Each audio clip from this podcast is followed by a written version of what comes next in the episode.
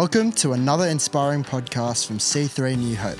For more information about our church and its locations, please visit our website at c3newhope.com.au. Well, good morning or good afternoon, C3 New Hope. I hope you're having a beautiful morning at your church at home group.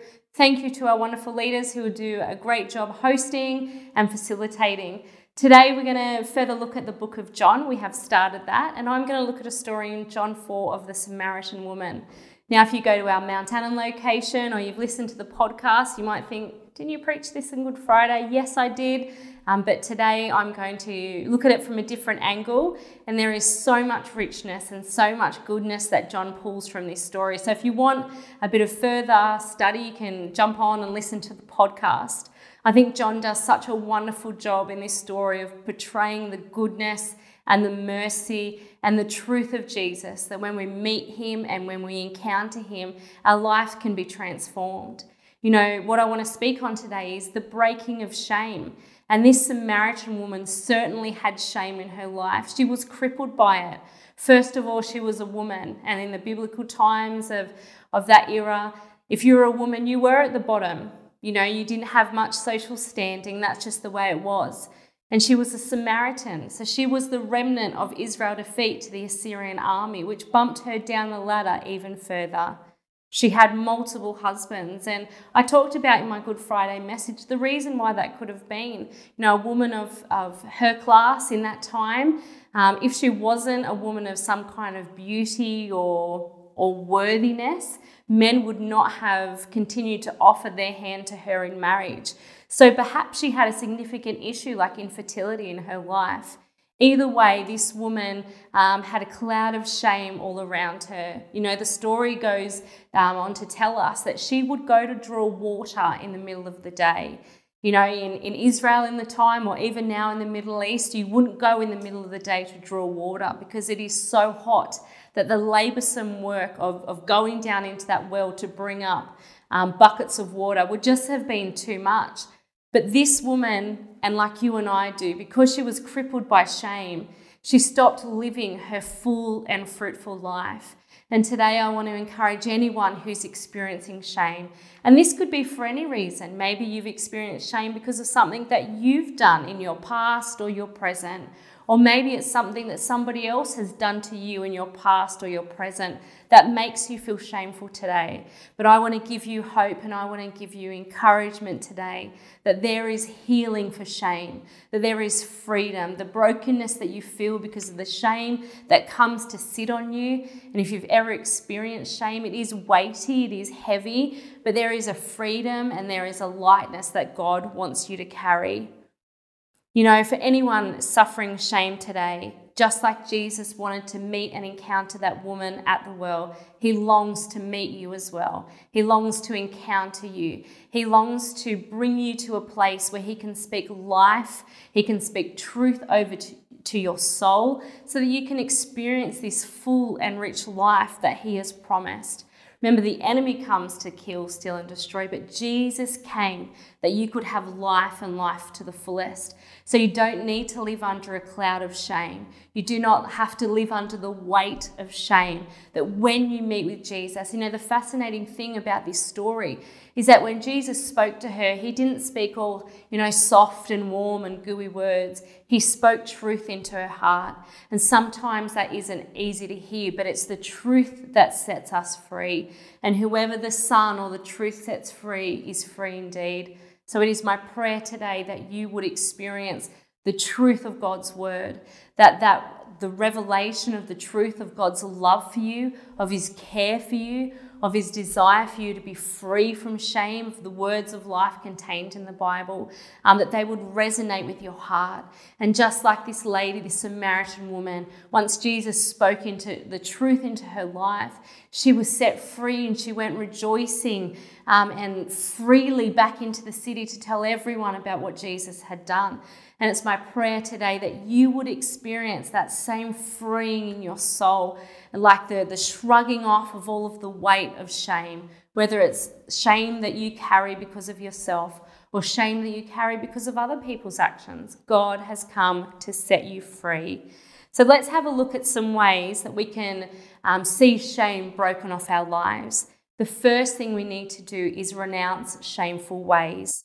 In 2 Corinthians 4 1 to 2, it says this Therefore, since through God's mercy we have this ministry, we do not lose heart.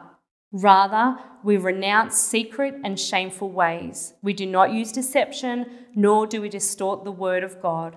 On the contrary, by setting forth the truth plainly, we commend ourselves to everyone's conscience in the sight of God. So, now if you're doing things in your life that you go, oh, this is actually contrary to the word of God, this is not how God wants me to live, or I know that I'm weighing myself down with shameful things, you know, today is the day to renounce those things.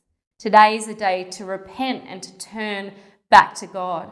Today is the day to repent and allow rivers of living water to cleanse your heart and soul. Because when we repent, when we renounce these shameful and sinful ways, when we turn back to God with repentant and sincere hearts, that's when the healing starts to flow. That's when the shame starts to lift.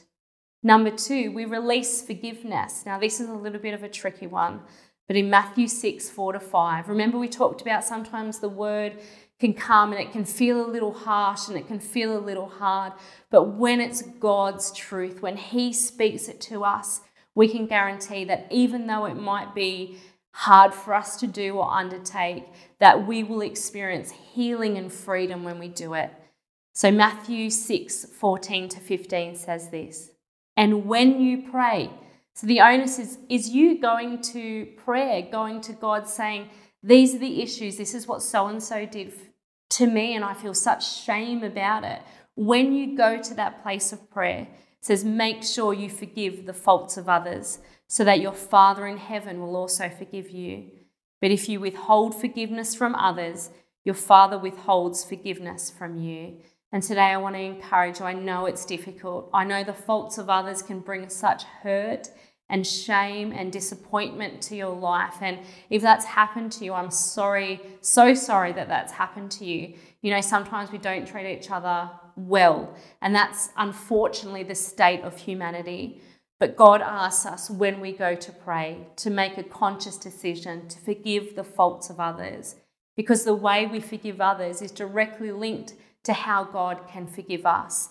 And it is a process. It's not just a one off choice of going, okay, I forgive so and so for this or that or whatever it may be. Sometimes it is a process. Sometimes the healing takes time.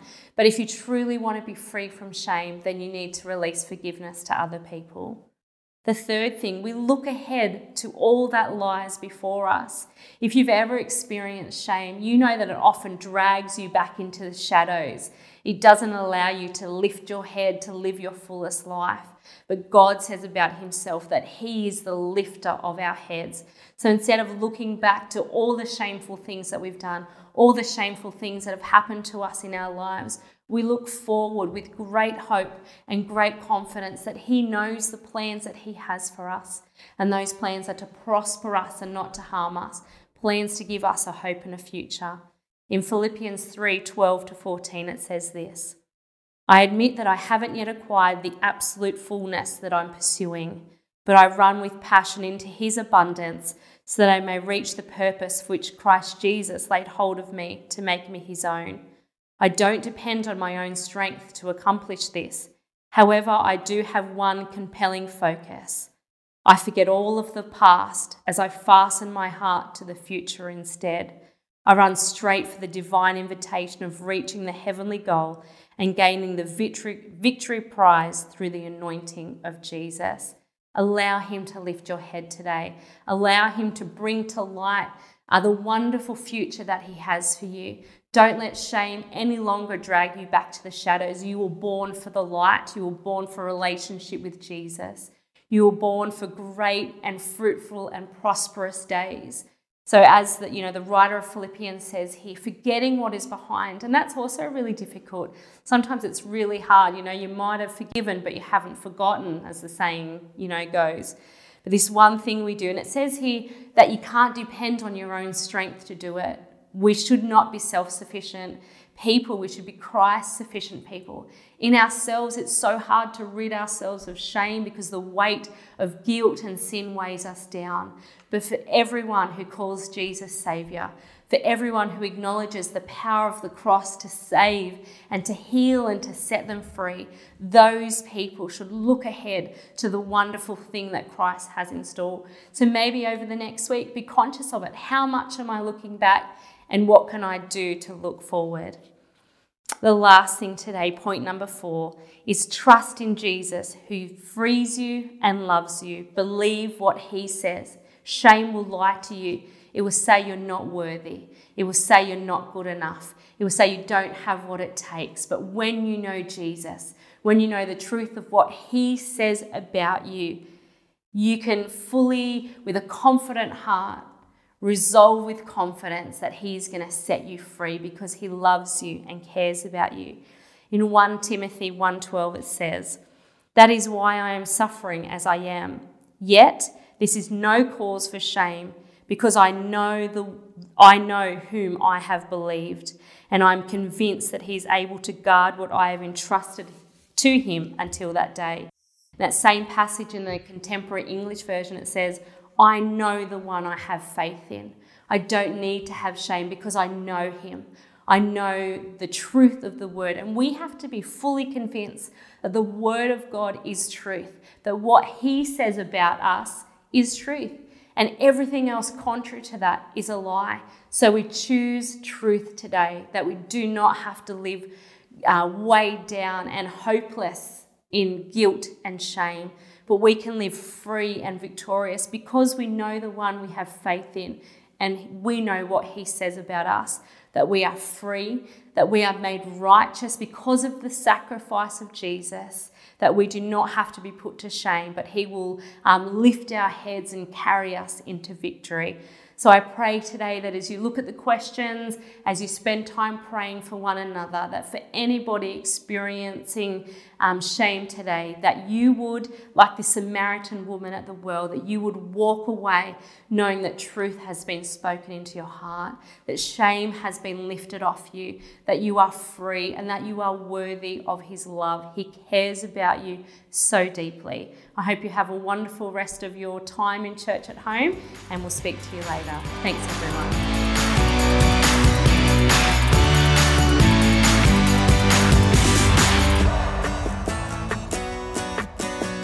We hope you've been encouraged by this message. For more information about C3 New Hope and its locations, please visit our website at c3newhope.com.au.